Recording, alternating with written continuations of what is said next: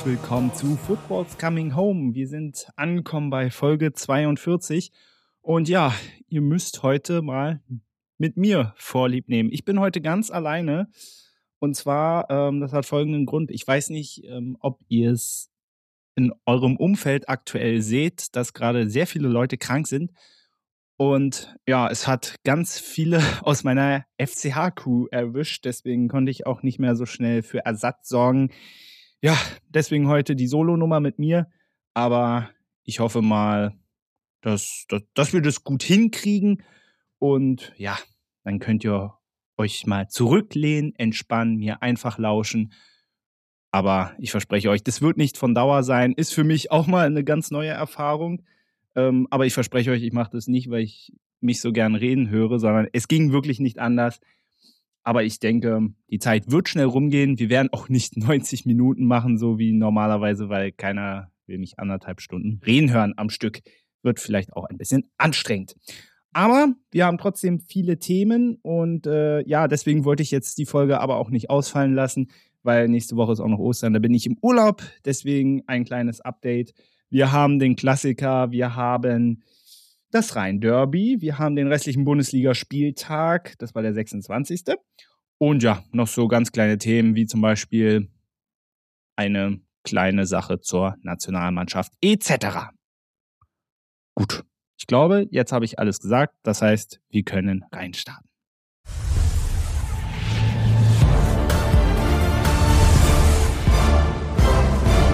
Der 26. Spieltag in der Fußball-Bundesliga stand natürlich ganz im Zeichen von Bayern München gegen Borussia Dortmund. Und es war ja was ganz Besonderes, denn ich war im Stadion und man merkt auch schon so als Fan, äh, man war ein bisschen nervöser als sonst, ein bisschen aufgeregter, weil es ist schon was ganz Besonderes, bei so einem Spiel dabei sein zu können. Und ja, was soll ich sagen? Für mich als Bayern-Fan hatte das natürlich einen guten Ausgang, denn der Rekordmeister begann mit 4 zu 2 und steht dann somit wieder an der Tabellenspitze. Bevor wir aber auf die Bayern eingehen, vielleicht ein paar Worte zu Borussia Dortmund. Als neutraler Fan muss ich sagen, hat mich der BVB doch ziemlich enttäuscht, weil ich hatte eher mit einem engen Spiel gerechnet. Ja, viele Experten und auch viele Freunde aus meinem Umkreis haben gesagt, naja, wird wieder eine deutliche Sache, so wie die letzten Jahre auch. Ah, ich war aber da jetzt aber ein bisschen pessimistischer. Und, also aus Bayern Sicht. Ja, aber der BVB hat genau wieder das Gegenteilige getan. Äh, da ist man mit dem 4 zu 2 noch gut weggekommen.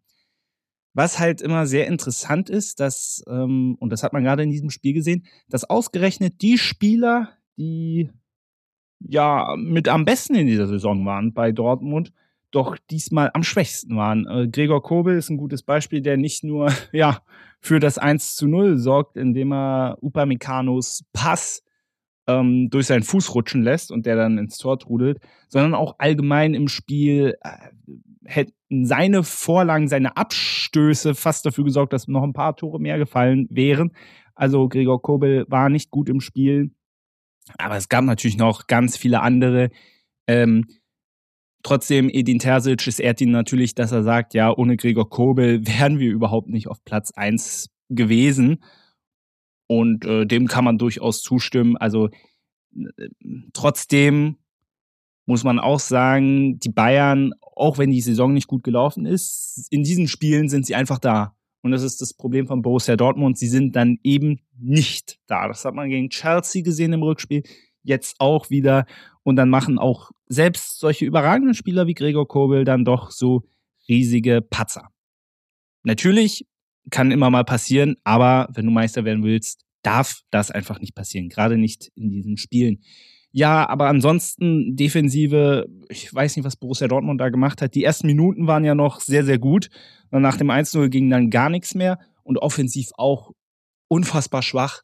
Ähm, ich erinnere mich an kurz, kurz nach der Pause, äh, wo die Flanke, glaube reinkam und Haller den ja aus ganz wenigen Metern eigentlich mit der Fußspitze zu Sommer zurückspielt. Also das war eine Rückgabe, das war kein Schuss. Äh, und direkt im Gegenzug fiel dann das 4-0, glaube ich. Also das war schon, ich finde, diese, ähm, dieser Spielzug war so ein bisschen symbolisch äh, für das gesamte Auftreten des BVBs an diesem Abend. Auch bei Haller äh, habe ich mir so die Frage gestellt, ja, er kommt aus einer sehr, sehr schweren Krankheit, wo wir alle froh sind, dass er überhaupt so gut davongekommen ist und dass er jetzt überhaupt jetzt äh, wieder langsam auf dieses, auch auf dieses körperliche Niveau zurückkommt. Dennoch frage ich mich, ähm, wie lange man dieses Argument noch nehmen kann, weil Fakt ist, ähm, treffen tut er nicht. Und wenn der BVB noch Meister werden will, wie gesagt, es ist ja möglich, es sind zwei Punkte, das ist gar nichts, ähm, dann muss er aber jetzt hinten raus auch seinen Beitrag leisten und die Tore schießen. Ohne die Tore von Haller, sage ich, wird Dortmund keine Chance haben, deutscher Meister zu werden. Ohne ihn wird es nicht gehen. Und ja, Modest äh, ist so gut wie ganz raus. Deswegen lasst er natürlich noch mehr Druck auf Haller. Aber er muss jetzt liefern. Ansonsten wird es, glaube ich, ganz, ganz schwer für den BVB. Sie haben aber natürlich den Vorteil, dass sie keine Dreifachbelastung mehr haben. Im Pokal sind sie natürlich noch dabei. Ähm, aber jetzt dann äh, in der Champions League nicht mehr. Das heißt, können sich voll auf den Bundesliga-Alltag äh, konzentrieren, was die Bayern natürlich nicht haben obwohl was natürlich auch noch kommen kann. Deswegen, ähm, ja, sind wir sehr gespannt, wie es jetzt mit Dortmund weitergeht. Ob das vielleicht auch so der finale Knacks ist oder ob sie das locker wegstecken. Ähm, ich habe ja bei Chelsea schon gedacht, dass das jetzt so einen Knick geben könnte. Da haben sie sich eindrucksvoll rausgewunden. Und äh, ja, spannend, wie sie jetzt damit umgehen. Wir gehen zum FC Bayern München und ja, der BVB war super schwach, aber die Bayern haben natürlich auch großartig, herausra großartig herausragend, entweder das eine oder das andere. Haben natürlich auch großartig gespielt, das muss man auch sagen. Ähm, 4 zu 2 super einstartend für Thomas Tuchel. Ich, es ist aber bezeichnend, dass man jetzt bei diesem Spiel gar nicht so sehr auf die Leistung oder dass ich nicht so sehr auf die Leistung von Bayern eingehen möchte, sondern noch auf ein ganz anderes Thema. Ihr werdet es alle mitbekommen haben. Ähm, Julian Nagelsmann wurde entlassen jetzt schon zwei Wochen her oder war das letzte? Nee, vor zwei Wochen. Um, ähm, und dazu wollte ich mich auch nochmal äußern, natürlich als neutrale Stimme, aber auch als riesiger FC Bayern-Fan und als Vereinsmitglied.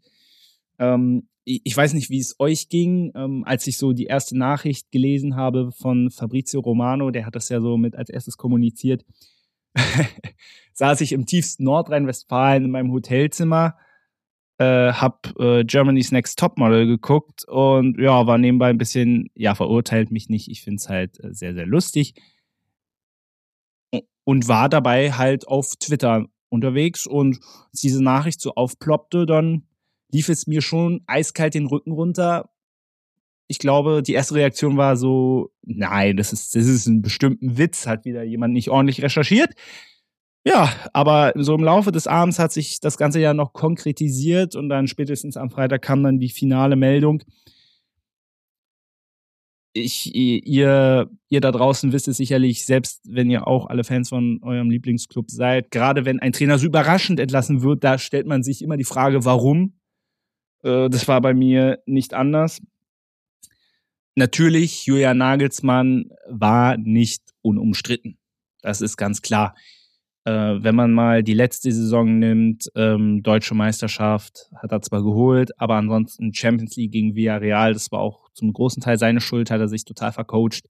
Äh, die Klatsche gegen Mönchengladbach im Pokal, ja, in dieser Saison, ja, hatte man oft so viele so, so Dinge, wo man sich gefragt hat, okay, hm, Taktik ist ein bisschen merkwürdig. Auswechslungen waren zum Teil sehr merkwürdig. Also das da habe ich mich einige Male gefragt, Herr Julian, warum machst du das jetzt? Und auch ansonsten, wie er sich manchmal so gegeben hat. Man hat ja im ersten Jahr noch viel gefeiert, als, viel, als es viel Stress in der oberen Etage beim FC Bayern gab, dass er ja doch sehr den Außenminister gespielt hat und das hat er gut gemacht. Ja, und in diesem Jahr ist ihm das so ein bisschen um die Ohren geflogen. Ich sag mal so, die ganze Sache mit Toni Tapalovic, der Ausraster in Gladbach gegenüber dem Schiedsrichter. Wir erinnern uns alle noch, wie er das Gespann als, als Pack bezeichnet hat. Das waren alles so Dinge, die, die einfach nicht gut waren. Und wo ich natürlich auch sage, ey, das, das geht absolut nicht. gar keine Frage. Also insgesamt, er war nicht unumstritten. Jetzt allerdings äh, mal in die andere Richtung gedacht. Der FC Bayern hat Julian Nagelsmann geholt für über 20 Millionen Euro. Das muss man sich mal vorstellen, dass man eine Ablöse für einen Trainer bezahlt und dann auch noch so viel.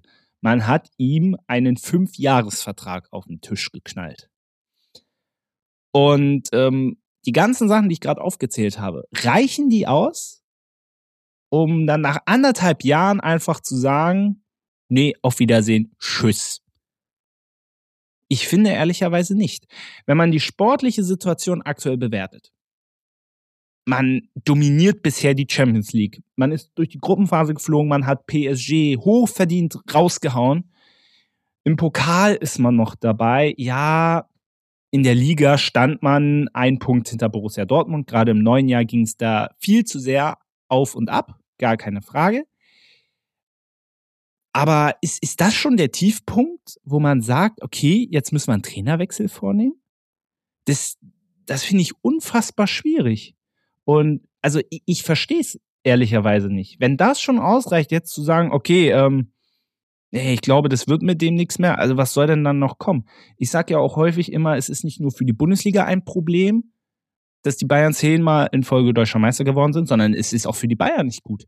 Weil, und das sieht man nicht nur an Nagelsmann, die Fälle gab es davor auch schon, wenn ein Trainer nur deutscher Meister wird beim FC Bayern, ist er eigentlich schon ein Loser. Da ist die Saison eigentlich ja, nicht der Rede wert, weil schafft ja jeder mit diesem Kader. Und das ist eine ganz gefährliche Entwicklung. Ähm, deswegen war ja auch seit Pep Guardiola, das war der letzte Trainer, der langfristig da war, der war drei Jahre da. Die letzten Trainer hatten alle so eine Halbwertszeit von anderthalb Jahren. Und ja, ich, ich finde das, ich finde das sehr gefährlich. Und gerade jetzt in dieser Situation, man ist überall noch dabei. Ein Punkt hinter Borussia Dortmund bei noch so vielen Spielen. Und da fühlt man sich offensichtlich genötigt, jetzt in dieser Saison noch einen Trainerwechsel vorzunehmen.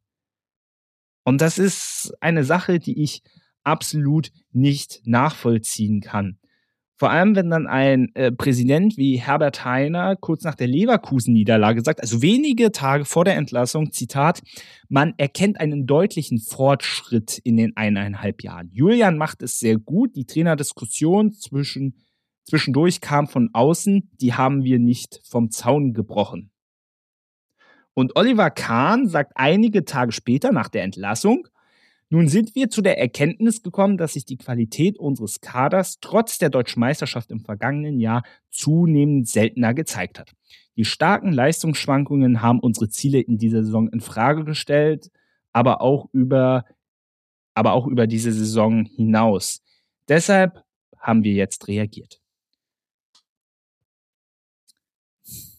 Als ich diese Zitate äh, gelesen habe und vor allem die waren auch so nebeneinander gestellt, da habe ich mich schon gefragt, also Leute, redet ihr eigentlich miteinander?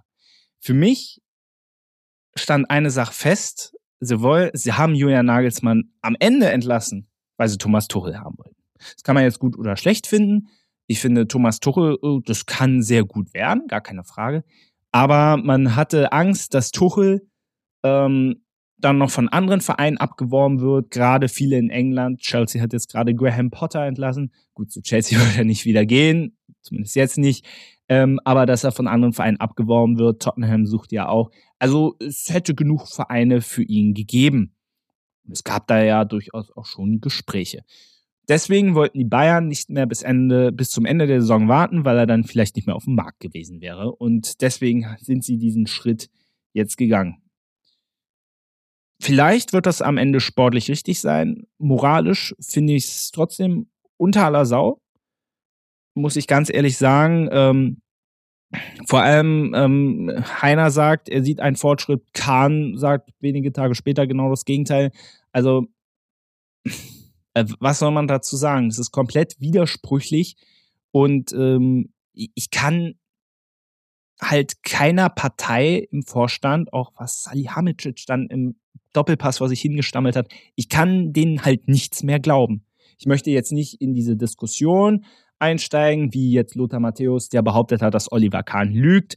Äh, allgemein dieser Zwist, der da jetzt ausgetragen wird, ich finde, das ist auf absolutem Kindergartenniveau, wo der eine dem anderen nur äh, ja irgendwelche haltlosen, nicht bewiesenen Sachen an den Kopf wirft und keiner sagt konkret, was er damit meint. Also auf beiden Seiten. Deswegen äh, steige ich in diese Diskussion gar nicht erst ein, weil ich das absolut lächerlich finde, was da gemacht wird. Ähm, und dass sich erwachsene Männer so verhalten. Aber gut, okay. So ist vielleicht das Geschäft. Aber trotzdem, so, so wie die Bayern-Chefs es kommuniziert haben, ähm, müssen sie sich kritische Fragen gefallen lassen. Und wer das jetzt geleakt hat oder hätte man nicht direkt hinfahren können und es ihm sagen können oder am Telefon. Und äh, ja, Oliver Kahn hat ja jetzt gesagt, wäre Julian Nagelsmann nicht in den Urlaub gefahren, wo er es ja letztendlich über die Medien dann erfahren hat, wäre er nicht entlassen worden. Also ja, weiß nicht, was ich dazu jetzt sagen soll. Darauf, dazu sage ich nichts. Aber im Allgemeinen müssen sich die Bayern doch schon hinterfragen. Ähm, erstmal, ob das sportlich jetzt absolut notwendig war, ihn zu entlassen. Nochmal, hohe Ablösesumme. Man hat gesagt, man geht mit ihm in die Zukunft und dann macht man bei beim bisschen Gegenwind sagt man gleich auf Wiedersehen, beziehungsweise sagt hier, Tuchel gefällt uns besser, komm mal her. Das, das ist moralisch auf allerhöchster Ebene, auch wenn es sportlich vielleicht jetzt gut, die richtige Entscheidung werden wird, wird man sehen finde ich es moralisch absolut verwerflich und einfach nur schäbig. Das muss ich an dieser Stelle mal so ganz deutlich sagen und dann vor allem auch so zu behaupten, naja, äh, mit der Mannschaft, das Innenverhältnis war nicht mehr so gut. Komischerweise sagen dann, sagt dann zum Beispiel Leon Goretzka, ich hatte keine Risse zu Julian. Ich weiß nicht, wie es bei anderen Spielern war, aber ich werde meinen Chef nicht widersprechen. Joshua Kimmich sagte beispielsweise am Rande bei der Nationalmannschaft, am Ende des Tages ist so das Geschäft wenig Liebe, wenig Herz. Also, und ich sag mal so, wenn zwei Schlüsselspieler, zwei Leistungsträger das sagen, kann man es zumindest auf den Größteil der Mannschaft doch schon anwenden. Also deswegen, es ist so ein bisschen so ein vorgeschobenes Argument. Am Ende kann man sich auch ehrlich machen und sagen, wir wollten Thomas Tuchel haben. Ja, aber ich finde es ich persönlich schade, dass das Ganze so zu Ende gegangen ist wie gesagt, gerade mal nach anderthalb Jahren und man hätte in dieser Saison noch alles gewinnen können. Und hätte man sich jetzt am Ende der Saison, wenn es dann nicht so geklappt hätte, dann gesagt, okay, man zieht den Schlussstrich, schade, dass es nicht geklappt hat. Ich glaube, dann hätte jede Partei, äh, hätten alle Parteien gut damit leben können. So ist das, hinterlässt es bei mir zumindest einen ganz, ganz faden Beigeschmack. Aber ja, vielleicht wird sich das bezahlt machen. Nagelsmann ähm, ist ja gerade im Fokus von Chelsea. Also der wird nicht lange auf dem Markt sein. Tottenham hat auch mal Interesse. Soll jetzt wohl doch nicht mehr interessiert sein oder wie auch immer.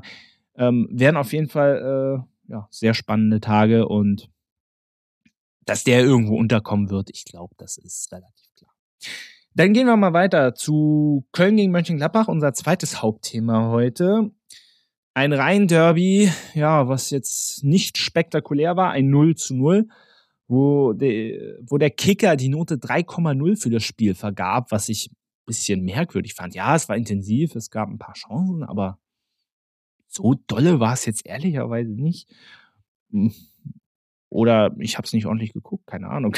aber also richtig doll fand ich es jetzt nicht. Und ja, beide Mannschaften haben gezeigt, warum sie aktuell doch ihre ihre Probleme so haben, kommen auch in der Tabelle nicht, nicht so richtig von der Stelle. Ähm, Köln sechs Punkte zum Relegationsplatz.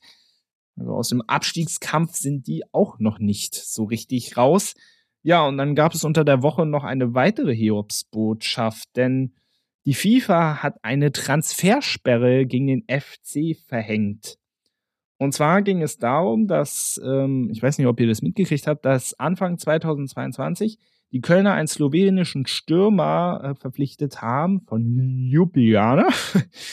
ähm, und zwar, und die FIFA wirft den Kölnern vor, den Spieler zum Vertragsbruch angestiftet zu haben, weil ähm, der Slowene bei Ljubljana äh, gekündigt haben soll und dann direkt in Köln hat er wohl unterschrieben. Dadurch ist dem Verein eine große Ablöse entgangen.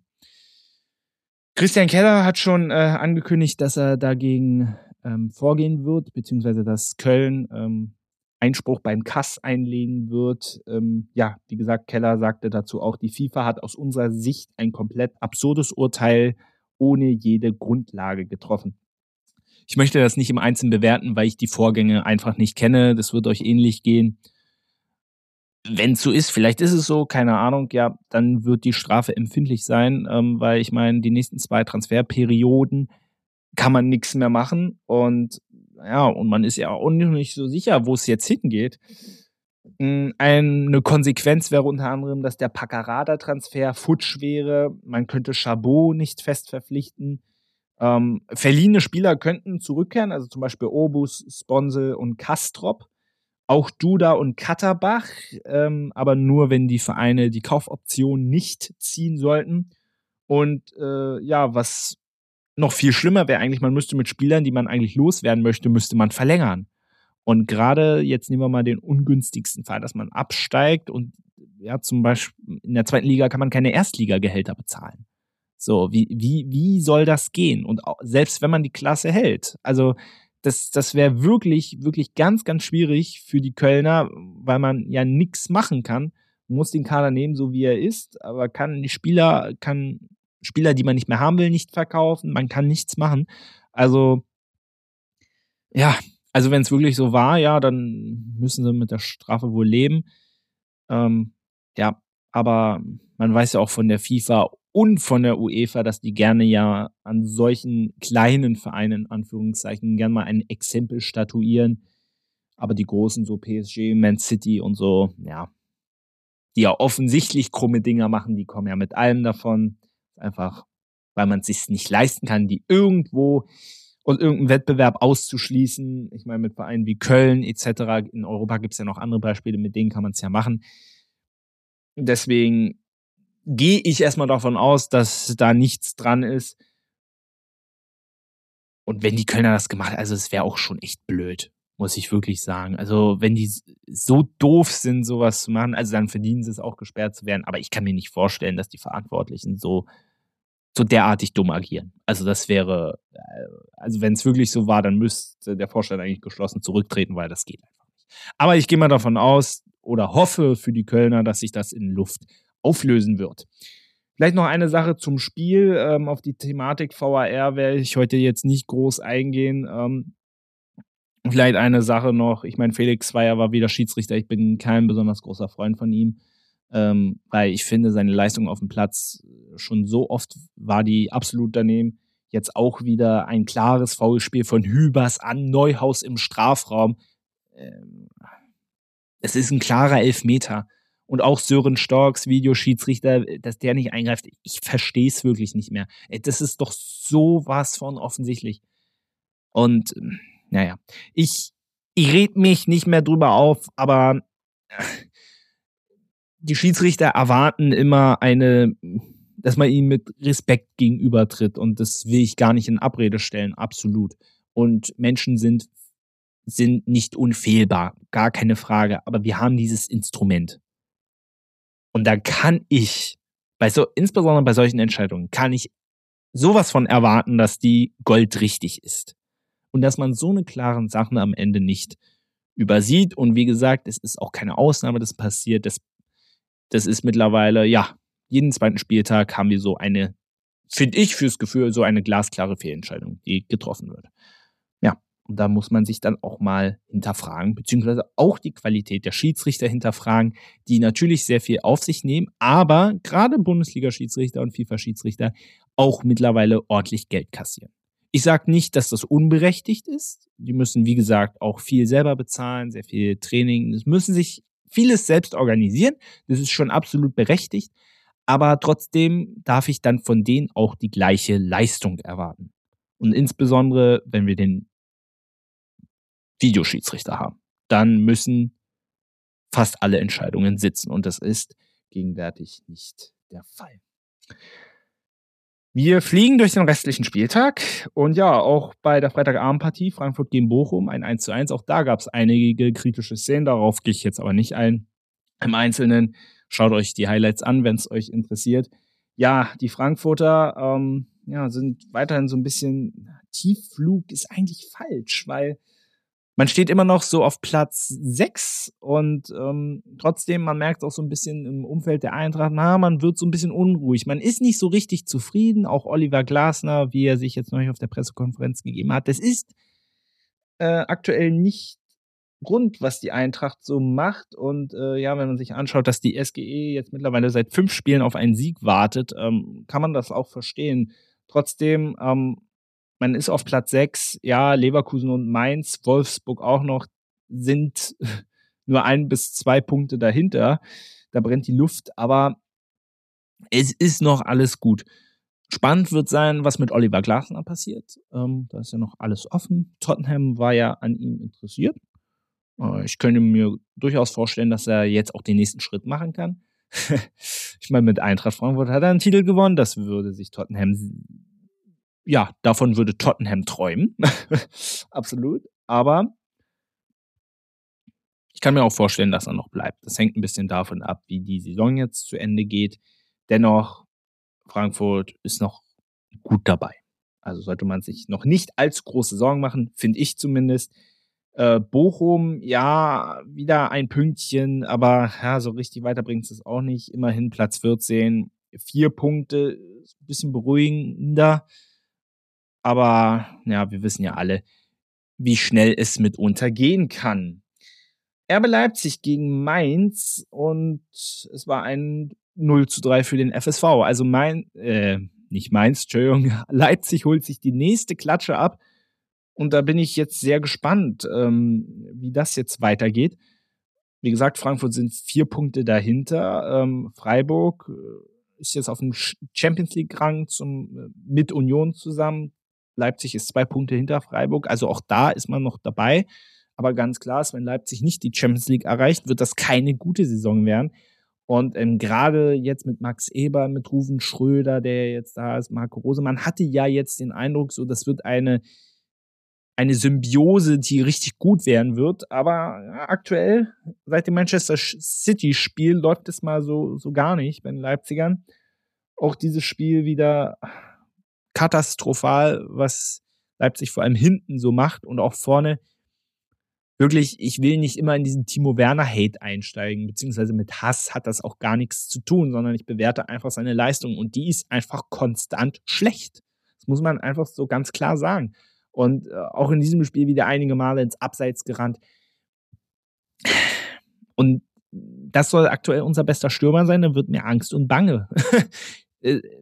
Nochmal, es ist nicht böse gemeint und insbesondere auch in der Nationalmannschaft, da möchte ich ja, dass Timo Werner auch besser spielt. Aber es ist aktuell echt mies, was er macht.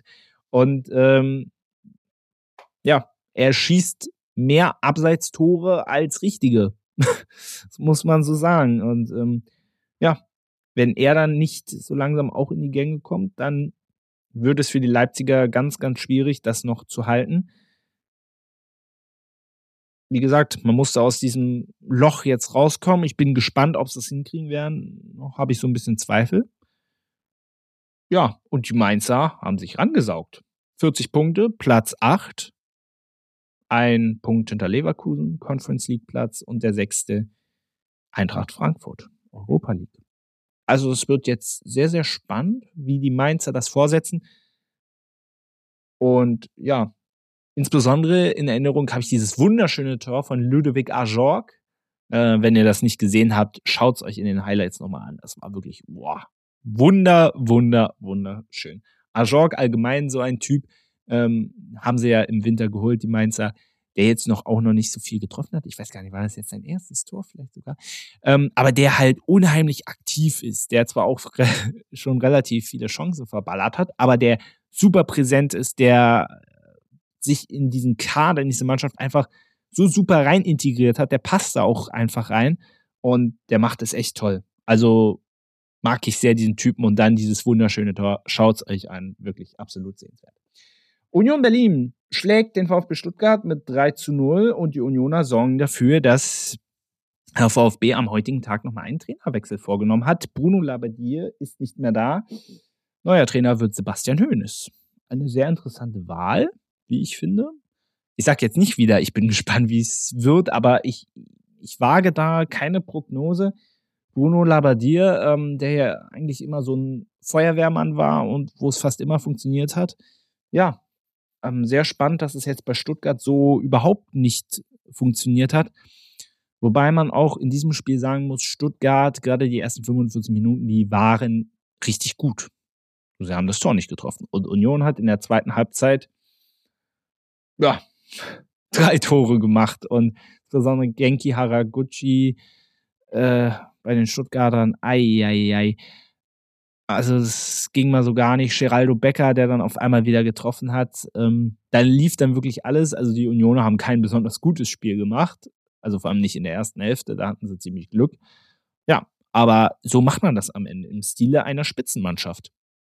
Selbst wenn du kein gutes Spiel machst, gewinnst du es am Ende. Und dann immer noch vergleichsweise souverän mit 3 zu 0. Und die Stuttgarter, ja, man holt jetzt wieder so ein bisschen das raus mit, ähm, naja, Stuttgart ist eigentlich viel zu gut, um abzusteigen, aber sie zeigen es halt nicht. Ja. Und ob jetzt Sebastian Hoeneß in dieser Situation der richtige Trainer ist, weiß ich jetzt nicht so richtig. Wobei mir würde jetzt auch kein besserer einfallen. Markus Gistol war ja wohl im Gespräch. Hm, hm. Hm, ähm, hätte ich jetzt nicht so dran geglaubt. Ähm, ja, aber der VfB aktuell Tabellenletzter, wie gesagt, mit einem Sieg wäre man wieder raus aus dem Tabellenkeller. Also insofern ist alles so brutal eng da unten. Aber momentan, ja, geht der Trend oder ist der Trend der positive eher bei anderen Mannschaften. Das muss man so festhalten. Ja, und Union scheint sich nach einer kleinen Schwächephase wieder gefangen zu haben, stehen auf Platz drei und sind auch schon, ich musste kurz rechnen, sechs Punkte vor Leipzig.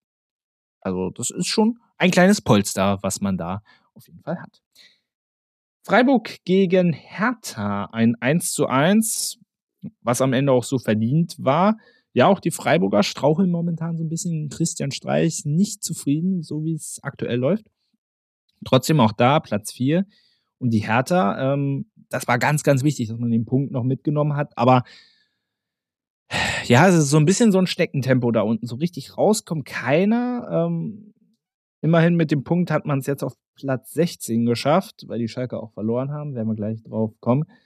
Aber ja, so richtig voran geht's nicht. Bin gespannt, wie es da weitergeht. Eine Personalie vielleicht noch bei Freiburg. Nils Petersen hat sein Karriereende verkündigt. Verkündet. So, so ist richtig. Und ja, war schon etwas überraschend. Vielleicht will er jetzt Schiedsrichter werden. Ist ja schon auf den Geschmack gekommen so ein bisschen. Ähm, ihr werdet das gesehen haben, als dann Anton Stach und Nils Petersen ja zusammen Bezirksligaspiel, war das, glaube ich, gepfiffen haben. Dennis Eitekin stand an der Seite und hat, ja, so ein bisschen Tipps gegeben, Anweisungen, wie sie pfeifen sollen. Also haben sich gut gemacht. Ja, vielleicht wäre das ja was für ihn. Aber ich hoffe, dass wir ihn zumindest hinten raus noch ein paar Mal sehen werden und ja, kann er ja Freiburg nochmal zum Abschluss was richtig Gutes tun. Wolfsburg gegen Augsburg, ein 2 zu 2. Ja, mit dem die Wolfsburger am Ende besser leben können. Auf letzter Rille mit zwei Toren noch das Remis gesichert und das an einem schwarzen Nachmittag für Maxi Arnold. Erst äh, wunderschön das 1-0 für die Augsburger per Kopf erzielt. Also besseren Kopfball kann man wirklich nicht machen. War nur in die falsche Richtung. Und dann noch ein Elfmeter aufs Dach geschossen aber war nicht so sein Abend, aber wichtig, wie die Wolfsburger dann reagiert und reagiert haben und zurückgekommen sind. Ja, die Augsburger, also mit dem Sieg, da wäre man wirklich komplett raus gewesen aus dem Abstiegskampf. Jetzt ist man immer noch so ein bisschen so halb, na. Also auf dem Relegationsplatz sind sieben Punkte. Also es muss schon wirklich sehr viel passieren, dass da, dass sie da noch mal reinrutschen. Trotzdem, es war erst der 26. Spieltag. Wir haben noch sieben vor uns. Also von daher, dieser Sieg wäre absolut wichtig gewesen und dann hätte ich mich auch festgelegt, dass Augsburg nicht absteigen wird. So ist es noch so ein bisschen vakant. Dennoch ähm, auch diesmal wieder Mergim Berisha mit einem Tor. Oh, ich hoffe so sehr, dass der so weitermacht, dass wir ihn dann als guten Mittelstürmer haben zur Heim-EM. Und zu Niklas Füllkrug werden wir dann aber auch gleich nochmal kommen. Keine Sorge. Schalke gegen Leverkusen. Ein 0 zu 3 am Ende. Und wo man sagen muss, die Schalker haben ziemlich gut gespielt, aber am Ende war die Luft dann einfach raus und Leverkusen, äh, gerade schaut euch die Schlussphase an, da, da, da lief ein Konter nach dem anderen und da konnte Ralf Fährmann auch nichts mehr machen, der auch in diesem Spiel wieder überragend gehalten hat. Ich weiß gar nicht, welcher Experte das neulich war, der Ralf Fährmann äh, attestiert hat, nicht mehr Bundesliga tauglich zu sein oder irgendwie sowas. Ähm, ist absoluter Bullshit auf jeden Fall. Also für mich ist Ralf Fährmann einfach ein Beispiel, wie man trotz jahrelanger Nummer zwei, wobei jahrelang stimmt jetzt so auch nicht, aber der, äh, die meisten hatten den schon abgeschrieben und dann kommt der jetzt wieder mit so überragenden Leistungen. Wirklich absolut unglaublich. Das ist eine riesige Waffe im Abstiegskampf, einen so tollen Rückhalt zu haben. Also können sich die Schalker echt glücklich schätzen. Hilft aber am Ende nur nichts, wenn es dann 0 zu 3 steht. Die Schalker dürfen sich einfach nicht von ihrem Weg jetzt abbringen lassen. Das ist das Wichtigste. Wie gesagt, ein Punkt auf 16, vier sind es schon auf 15 aber dennoch Ruhe bewahren. Und das haben die Schalker in dieser Saison ja schon einige Male gezeigt, dass sie das können. Und wie gesagt, die Leistung stimmt. Jetzt müssen nur noch die Ergebnisse kommen. Leverkusen, ähm, ja, hat, hat sich schwer getan, aber am Ende souverän ein 0 zu 3. Gerade Diaby, Frimpong, die machen sowas von Spaß und damit ist Leverkusen jetzt dran. Ganz oben. An Platz 6, an Platz 5 wo wir ja so die letzten Wochen so ein bisschen ja drüber gesprochen haben, dass die Werkself nicht so richtig äh, vom wo wir ja die letzten Wochen so ein bisschen drüber gesprochen haben, dass die Werkself ja nicht so richtig aus dem Knick kommt, aber jetzt scheint es was zu werden und man hat alle Möglichkeiten. Freut mich für Xabi Alonso. Nicht für Leverkusen, aber für Xabi Alonso. Ich mag den Typen. So, und zu guter Letzt Werder Bremen gegen Hoffenheim ein 1 zu 2. Das war ein bisschen überraschend. Wenn man aber sich die Statistik anguckt, so überraschend war es dann doch nicht, weil es das achte Heimspiel in Folge, was Werder Bremen nicht gegen die TSG gewinnen kann. In diesem Fall hat man sogar verloren. Also doppelt doof. Und äh, die Hoffenheimer, da war ein brutal wichtiger Sieg. Also haben nicht viele mit gerechnet. Ein 1 zu 2 in Bremen. Damit sind sie erstmal raus aus dem Tabellenkeller auf 15, drei Punkte für Hertha. Also jetzt gerade die letzten zwei Siege gegen Bremen, gegen Hertha. Da hat Hoffenheim das Licht im tiefen Tabellenkeller angeknipst und ist vorher, vorerst erstmal raus. Beeindruckend. Hätte ich vor ein paar Wochen so nicht gedacht, aber gerade wenn Stuttgart jetzt auch nochmal die Trainerkarte zieht, es wird ein brutaler Abstiegskampf in diesem Jahr. Also, das ist, das ist wirklich Wahnsinn. Auch wenn ich mir alte Folgen jetzt anhöre in den letzten Wochen, ah, wie wir da zum Beispiel geredet haben, boah, Hertha, ganz stark, sind jetzt raus. Nein, jetzt sind wieder drin. Bochum war, war schon scheinbar raus, waren dann wieder voll drin, haben jetzt wieder einen Schritt rausgemacht und es ist echt irre. Wirklich, Wahnsinn. Gut, dann haben wir, glaube ich, alles besprochen, was es an diesem Spieltag so gab. Und machen eine kurze Pause und gehen dann noch in unsere Ist noch was Kategorie.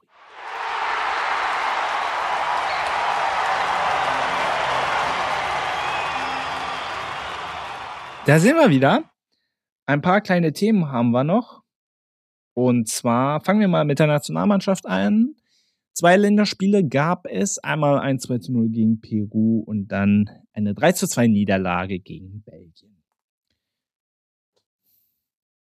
Ich überlege gerade, was kann man dazu sagen? Also grundsätzlich ähm, sagen, sind ja viele der Meinung, dass man durch diese Länderspiele, und das ist ja auch de, äh, das Ziel des DFBs, dass man wieder mehr Leute für die Nationalmannschaft begeistert. Mhm, grundsätzlich bin ich der Meinung, das kann man eigentlich nur mit der Heim-EM machen, weil diese Länderspiele, äh, die haben halt keinen, kein, nicht keinen Sinn, aber keinen sportlichen Wert in dem Sinne sondern einfach nur Testspiele. So und ich meine, ist ja schön, selbst wenn wir jetzt alle Testspiele gewinnen, aber bei der Heim-EM wieder in der Vorrunde ausscheiden, ja, dann haben wir dadurch nichts gewonnen. Aber natürlich muss man die Fans jetzt auf eine Art und Weise doch zurückgewinnen. Ist das jetzt mit diesen beiden Länderspielen geschehen? Beziehungsweise gab es den Anfang? ich weiß es nicht so richtig. Also gegen Peru, erste Halbzeit war richtig gut. Zweite war, naja. Na Belgien, erste Halbzeit war absolute Vollkatastrophe. Zweite war richtig gut. Hat man am Ende trotzdem verloren. Natürlich muss man jetzt bei diesen beiden Länderspielen auch sagen, es war jetzt nicht die AAA-Nationalmannschaft da, waren noch viele junge Spieler dabei. Hansi Flick hat ein bisschen was ausprobiert, das muss man auch sagen. Trotzdem, gerade dieses 3 zu 2 gegen Belgien, es hätte nicht sein müssen. In der zweiten Halbzeit hat man sich, aber hat man sehr gut dagegen gehalten. Das hat mir richtig gut gefallen. Weißt du, es waren so die, typisch deutschen Tugenden. Weißt du, wenn die Qualität gerade auf dem Feld jetzt nicht so riesig ist von den Spielern her, da muss man halt kratzen, beißen und kämpfen. Und insbesondere Leute wie Emre Can oder Niklas Füllkrug, der auch getroffen hat, in beiden Spielen wieder wirklich großartig, die haben das vorgelebt. Und mit solchen Typen kann man sich einfach identifizieren. In, oh, meine Güte, Montagabend identifizieren. Und dann schaue ich auch gerne die Nationalmannschaft. Ich muss aktuell nicht großartig unterhalten werden, sondern einfach das Gefühl zu kriegen, hey, das ist unser Nationalteam. Die reißen sich den Arsch auf und dann verzeiht man wieder auch gewisse Niederlagen, zum Beispiel wie gegen Belgien, wo man aber sich wirklich, vor allem hinten raus, wirklich extrem den Arsch aufgerissen hat, obwohl es dann schon 3-1 stand, man trotzdem nochmal zurückgekommen ist und es fast auch noch geschafft hätte. Das wollen die Menschen sehen. Und da kann ich nur der Nationalmannschaft, kann ich nur Hansi Flick, kann ich dem DFB nur zurufen, so muss man weitermachen. Definitiv. Natürlich, man muss auch Ergebnisse liefern. Es bringt nichts, wenn man gut spielt und immer nur verliert. Aber ich glaube, dass das so ein bisschen der richtige Weg ist. Dennoch muss man auch den Menschen auch wieder Zeit geben, die Nationalmannschaft auch wieder aktiv äh, zu verfolgen, weil die letzten Jahre, es ist einfach sehr viel kaputt gemacht worden. Das geht nicht, dass man das von heute auf morgen wieder auf Null setzt. Das funktioniert einfach nicht. Aber mit solchen Leistungen wird man das auf lange Sicht bis zur Heim-EM, und das ist ja das Ziel, wird man das durchaus wieder hinbekommen. Und wenn man gerade dann auch wieder so einen festen Kern hat, so eine feste Nationalmannschaft, was ja jetzt kommen wird, weil so viele Länderspiele gibt's ja auch nicht mehr. Ähm, und wenn der Kern dann gebildet ist, kann man sich vielleicht auch wieder ein bisschen besser äh, mit der Mannschaft identifizieren. Und da bin ich sehr gespannt drauf. Und ja, freue mich vor allem auf viele weitere Tore von Niklas Füllkrug. Eine Sache, die ich ansonsten noch mit euch teilen wollte, ähm, ihr werdet es mitbekommen haben, dass der HSV-Spieler Mario Vuskovic vom DFB gesperrt worden ist für zwei Jahre, weil er einen positiven Doping-Test hatte. Die A- und B-Probe war positiv. Vuskovic wollte dann noch die C-Probe machen, aber die wurde nicht zugelassen. Ja, und es ist also ein Verstoß gegen die Anti-Doping-Richtlinie. Der HSV hat schon angekündigt, dagegen äh, in Berufung zu gehen.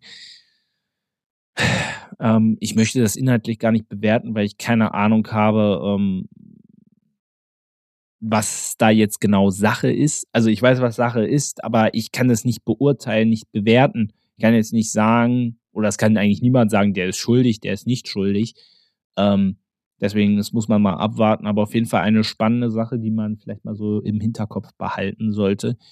Gerade zweite Liga, also außer für Leute, die jetzt HSV-Fans sind oder speziell auch von Vereinen von der zweiten Liga, ähm, vergisst man das ja durchaus sehr schnell, aber das ist ja jetzt gerade in den letzten Wochen auch häufiger durch die Medien gegangen. Sehr, sehr spannendes Thema und ja, das behalten wir mal im Blick.